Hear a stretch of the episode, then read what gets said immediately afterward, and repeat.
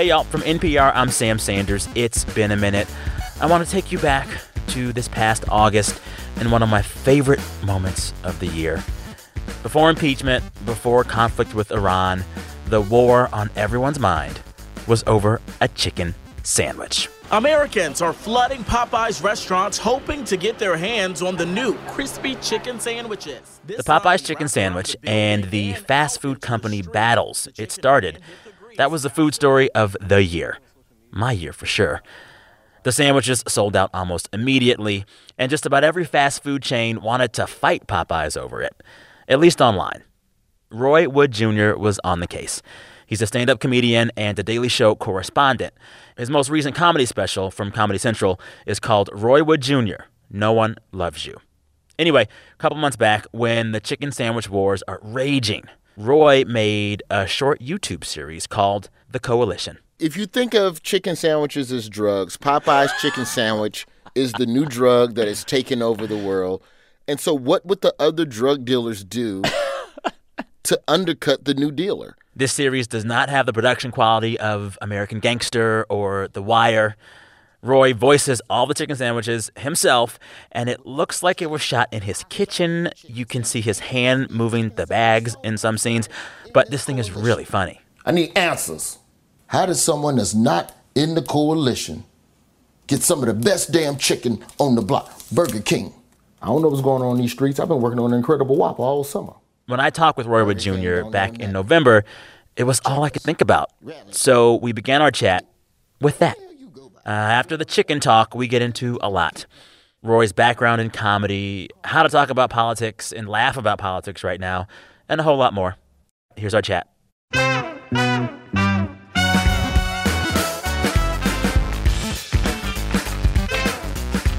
It was supposed to be one episode. It was I was just gonna do one, and it got some good comments. And then I would lay awake at night, Lay and I kept thinking these scenarios. I'm like, it it started turning into a crime novella, no different than The Wire, where you have sandwiches double crossing and going over to Oh, Popeye's Lord. side and helping Popeyes. Oh, and Lord.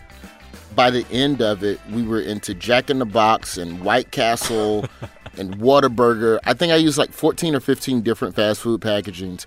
The only company that had something to say to me on Twitter was Krystal because they felt like they didn't get enough screen time. And I go, you know what? That's fine. That's fine. What do you think the absurdity of Fried Chicken Sandwich Gate 2019 says about where we are as a culture right now? I keep trying to th- think about what it, what it says about us, and I can't figure it out. Besides, we're just crazy.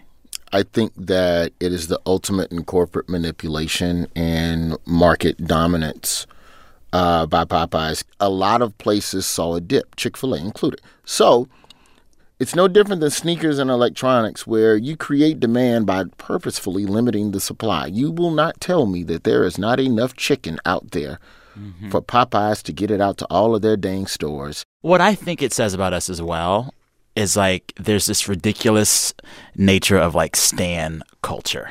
Like it wasn't just go get the chicken sandwich if you want the chicken sandwich. It was no, I stand Chick-fil-A. No, I support Popeyes to the death. No, I support this one. Especially online. This blind allegiance to a brand that just wants your money.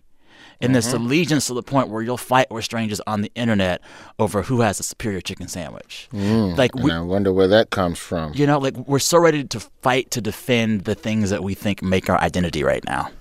I wonder where that comes from. Where do you huh? think it comes from? Maybe that comes from a political climate where people have become very blindly dedicated to things without even considering analyzing where the other person is coming from. Hmm? Wait, what? we weren't this divided before 2016. I don't think. People go, I, I don't really care for Popeyes, but you know, I like Chick fil A. Now it's, if you don't like Chick fil A, unfollow me right now. Oh yeah. Your mama didn't raise you right. it's like, whoa, why is my mother's upbringing? That, uh, what did- I talked about eating a Chick Fil A sandwich on my show once and got hate mail. oh, yeah. It's a The- sandwich. The company supports the anti LGBTQ, which, which there's a lot of truth in that statement. There's a lot of truth. If you follow Chick fil A's money, it leads to some places that aren't necessarily on the right side of a lot of issues. But if you follow the money at every store, you go to- everybody, exactly. The mistake Chick fil A made was opening their mouth. Got to be quiet because if you follow the money at a lot of these places, all y'all would just have to be farmers because your money Literally. pretty much always goes to a terrible place. But like, what what does it mean to make jokes that resonate with everybody in an environment where everyone is so triggered and so like like you have this situation where people have this blind allegiance to lots of things and will fight you over the pettiest thing because of that blind allegiance and you also have this environment where everyone is triggered all the time like how do you make a joke that works especially about politics in such a climate I think it's harder to make the joke that everyone likes than the joke that is just for the people who like it. You know, we live in a world of specificity now. And if you look at the biggest names in comedy, let's just say in the 80s or 90s, there was a much broader relatability to a Sinbad or a Jeff Foxworthy or a Cosby and even Eddie Murphy, if you consider him yeah past those first two stand up specials. There was something in there for everyone. black folks love jeff foxworthy Yeah. i loved him Because he's Southern. He's warm. Yes. That's every white person you knew growing up. Hey, buddy, how you doing? you might be a redneck. But when you look at the emergence of all of these cable channels and streamers and more stand-up specials, you have comedians that are a lot more niche and specific that get opportunities that they may not have gotten 15, 20 years ago. So you can be specific and still find your audience. How specific do you want to be, particularly on a show like The Daily Show? I think for the Daily Show, for me, I just look for hypocrisy. I look for hypocrisy no matter where it lies. That's what I try to do. And it's also fun, though, to dig into whether or not everything that we think is a solution is the solution. We're working on a story right now about um, about alternative meats. And, you know, there's the Impossible Whopper, all the plant based stuff that's going on. There's groups out there that are cloning meat and all of this stuff. And for what the beef industry brings with regards to pollution. If we're just talking greenhouse gas effects off of cow pastures, all right, let's eat this instead of that.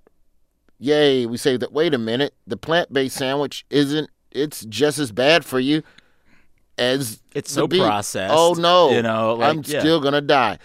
It helps the earth, but is that still bad? Like you well, know, also it's kind of just like don't make easy stuff hard. You could just eat a vegetable. yeah, That's Yeah. my thing. Like, you could just do that. you could just like literally eat a vegetable.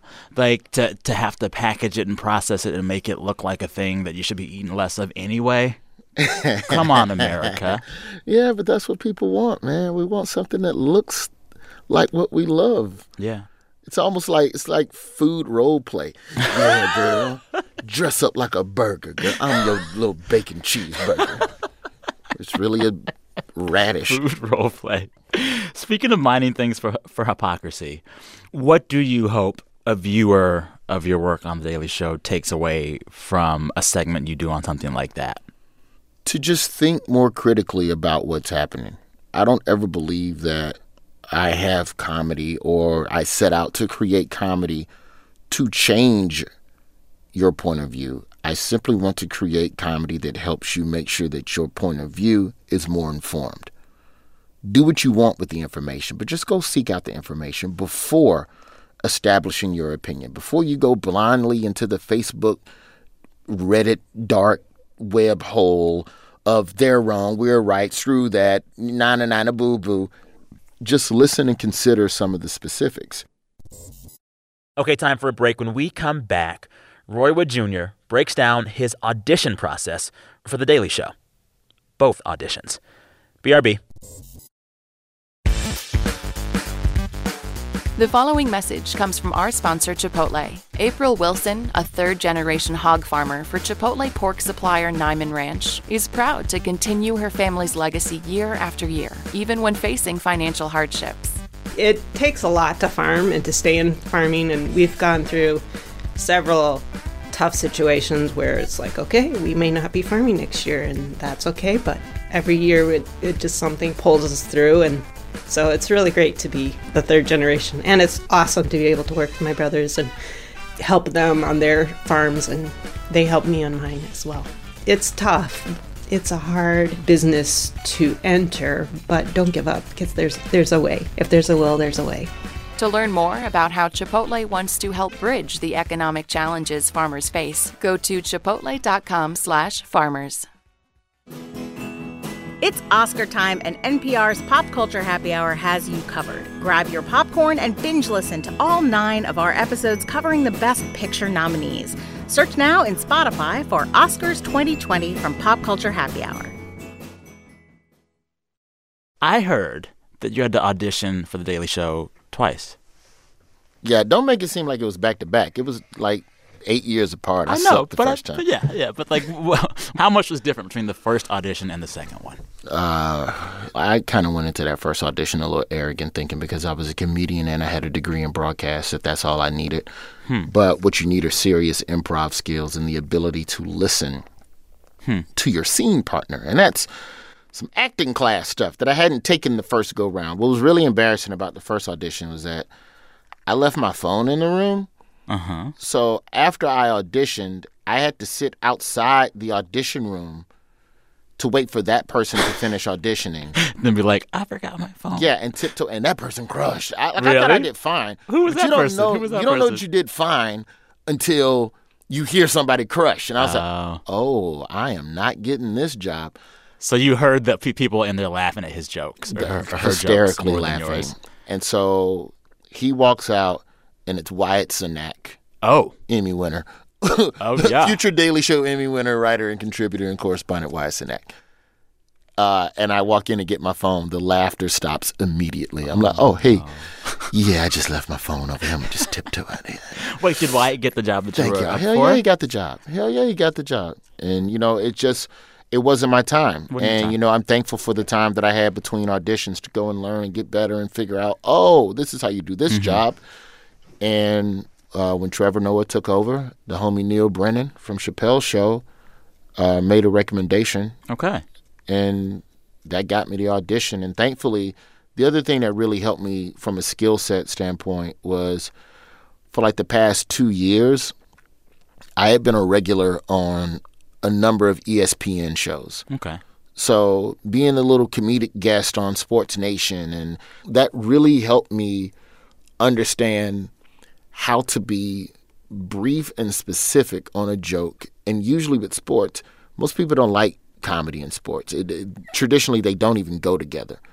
You're hard pressed to find any comedians that do really well mm-hmm. in the sports world. And so politics isn't that different. It's a topic where there aren't a lot of jokes, where a lot of people don't want to laugh. Mm-hmm. But if you can do it with sports, you can do it. I would argue that sports is harder because there's more people to get rubbed the wrong way from the sponsors to Yeah. the team to Yeah. the players. Every network is scared of any joke that you're going to make because they're in bed with the, with the, with the leagues. So there's only so hard you can go at a player. Yeah, yeah. Was there a joke that you told in that first audition before you were ready, or a moment in the audition where you were like, ah, yep, this is not working out?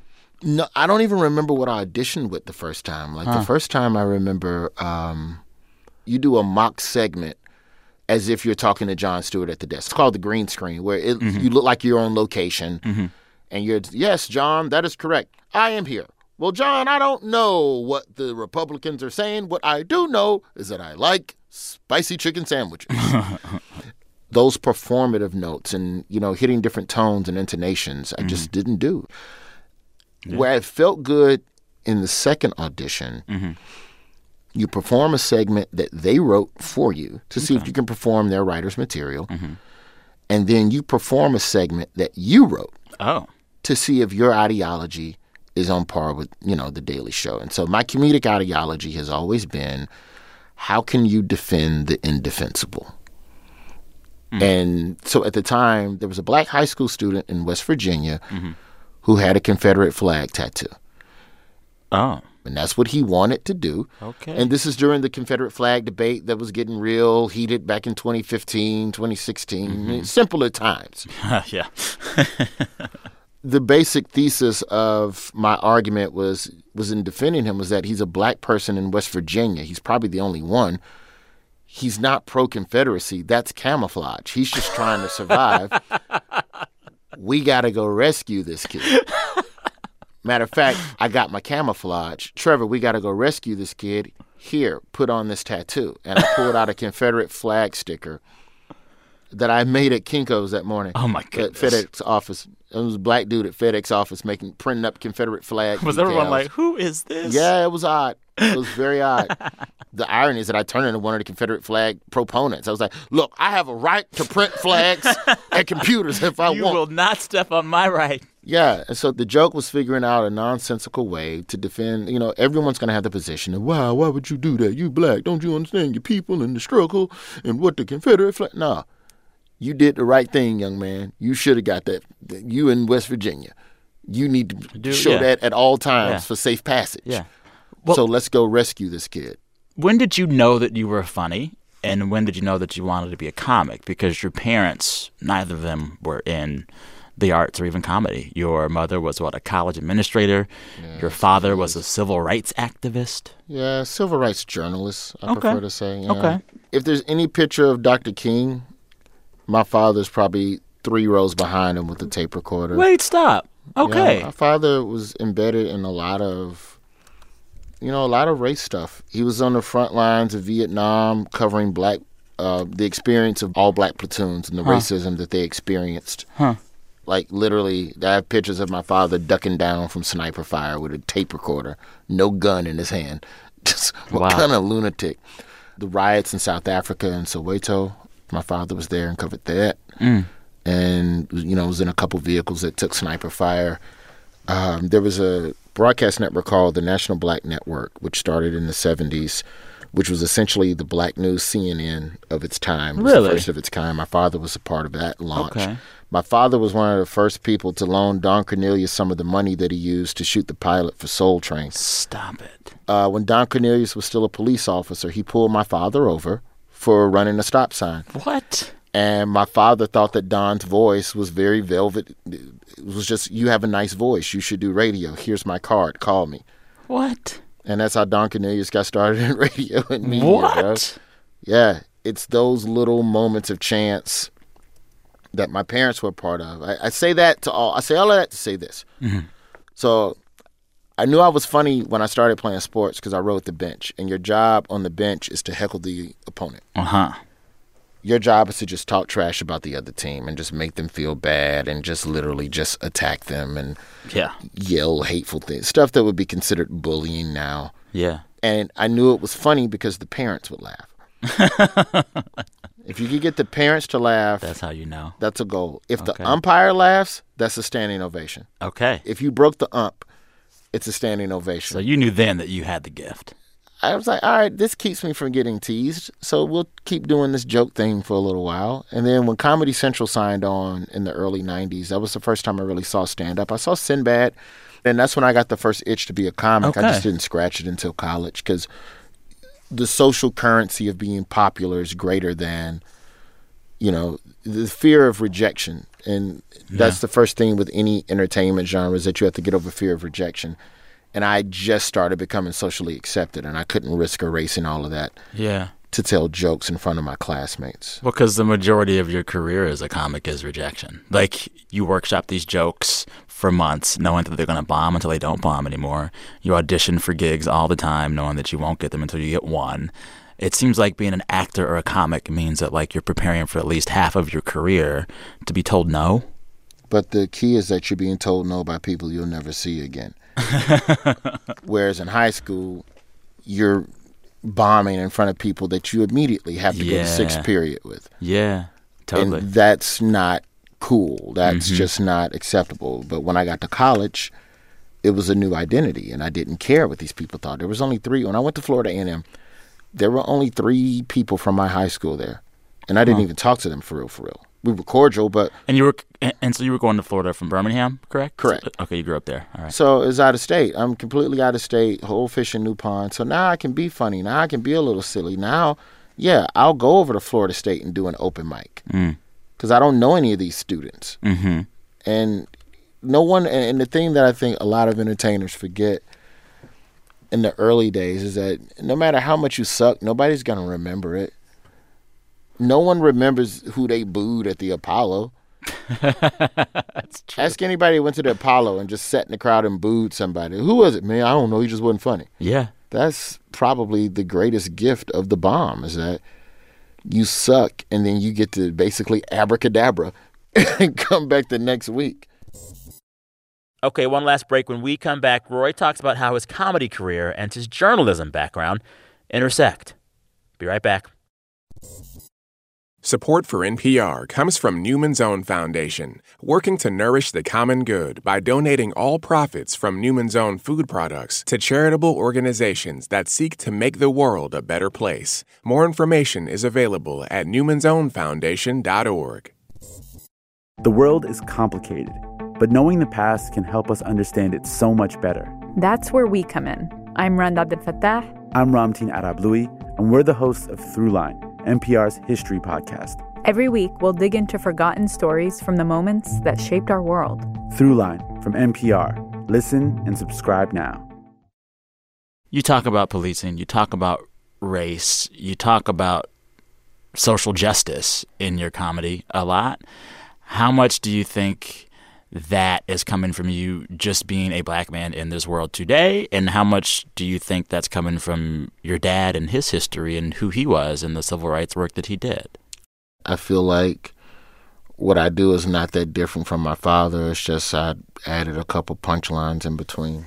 You know, my dad was definitely about dissecting the black experience and figuring out ways to give people truth so that you at least know that you're not alone in thinking the way you think. Mm. And so that's all I try to do with my comedy. Um, and I'd say I probably turned that corner 2014, 2015. If you watch a lot of my early stuff from television, you know, Mhm. you can see the evolution a bit in terms of the analysis of race or just the curiosity of race.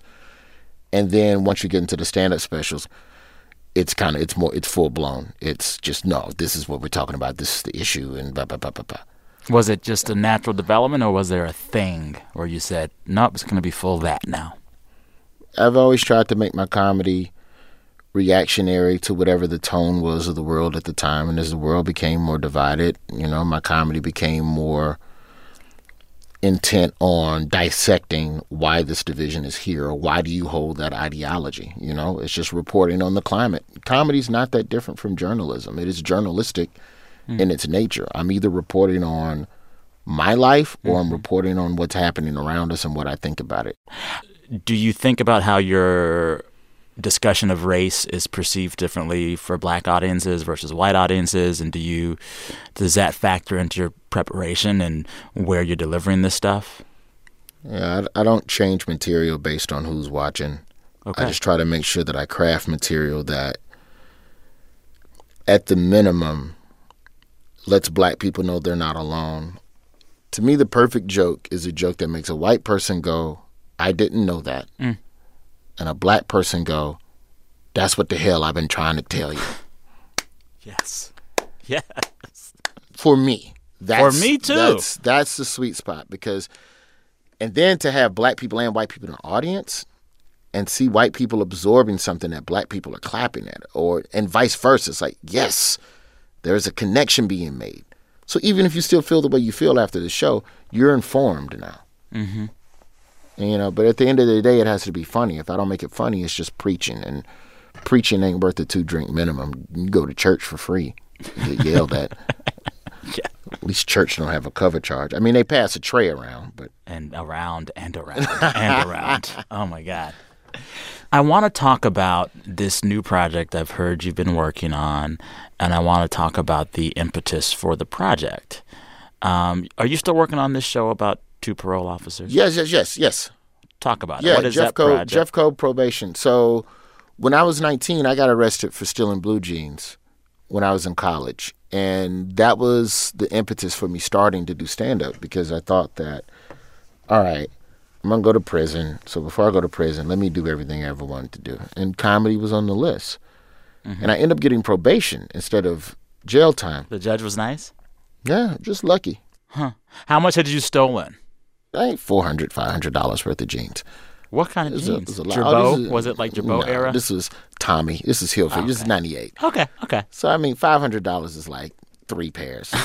uh, it's not a lot, You Yeah, know, like yeah. it's not like Okay, okay. I wasn't a blue jean kingpin. I didn't have a truck in a back alley, um, and so ultimately, I got a probation officer who allowed me to travel, which was essentially against their policy. But he identified that me doing stand up was something constructive that allowed me to grow creatively. And if you're growing creatively, then that means you have an opportunity to find your worth and purpose in this world. It's something that always stuck with me was how many people that are in the system that don't get that leniency, that don't get an opportunity to grow because, you know, you're judged by a jury of 12 when you mm-hmm. commit the crime, but once you're found guilty, it's generally one person that holds lord over you, and it's either mm-hmm. a judge or a prosecutor or your probation officer, and that jurisdiction changes from week to week, you know, depending on what's going on and how much hot water you've gotten yourself in. The other thing is that in this country, more people are on probation than in prison. Hmm. For all of the prison reform that we talk about and that needs to happen, there is an entire wealth of people that are being monitored. And that monitoring system is part of what sets up the recidivism and keeping a revolving door of the prison pipeline fed, you know, mm-hmm. and really taking time to examine the different factors that go into how those things play. I just feel like it would be a fun thing to to make some jokes about. Yeah. So that's what I want to delve into. Well, this so like it's going to be two parole officers, kind of like a buddy cop vibe, but parole officers. Yeah, buddy comedy, but it's just probation officers who are deciding how to help clients on any particular week. And these are real cases. There are people that are on probation who have to get a job mm-hmm. to not be in violation of your probation.